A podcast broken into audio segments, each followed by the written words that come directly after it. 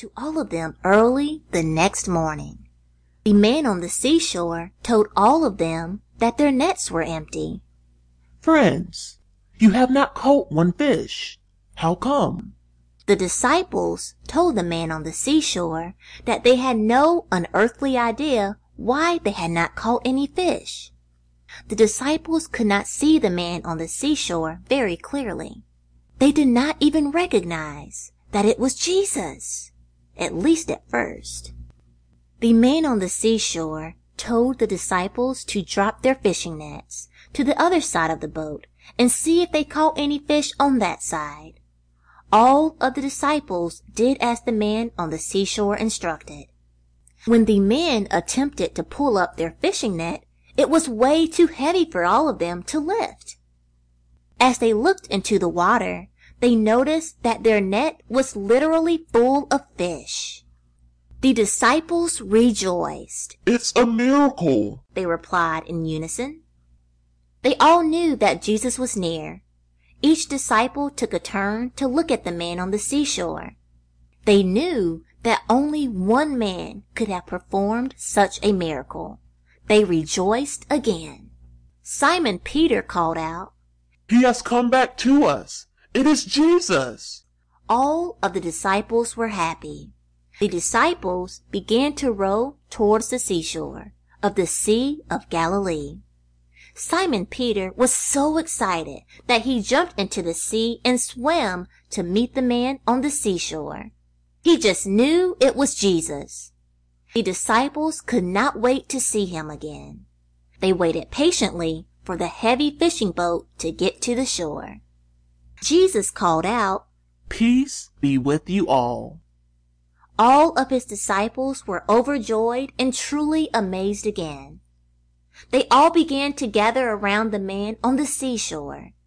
Just a couple of days earlier, they all had assisted with taking his lifeless body to the tomb. The disciples were all standing around Jesus as he began to show all of them his crucifixion wounds on his hands and feet.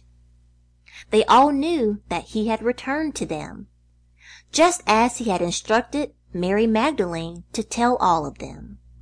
Jesus told all of them that his Father had sent him to speak to all of them. It is really you. It is true, one disciple stammered. Jesus told all of his disciples that his Father had sent him to bring them the power of the Holy Spirit and its forgiveness. All of them rejoiced again. Jesus held up both of his hands towards heaven. He said a blessing for all of the disciples.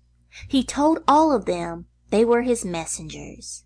They would bring the forgiving power of the Holy Spirit into the world through their conversations with all of the people.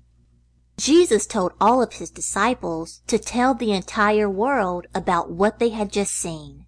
He wanted them to tell everyone that he had risen from the dead and that he had returned to bring them a message from his Father in heaven. He also told them to tell everyone that they had seen him return to his Father as well.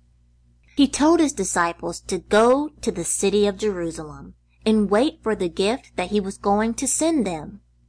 Jesus then lifted his hands towards heaven and his feet lifted from the ground, and he disappeared into the clouds. Jesus wanted everyone to believe in him and his Father.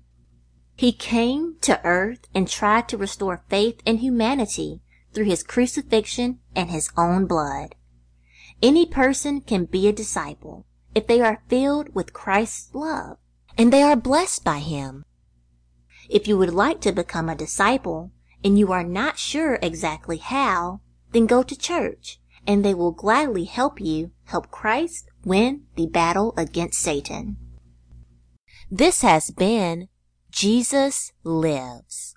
Let us help you see him. Written by Misty Lynn Wesley.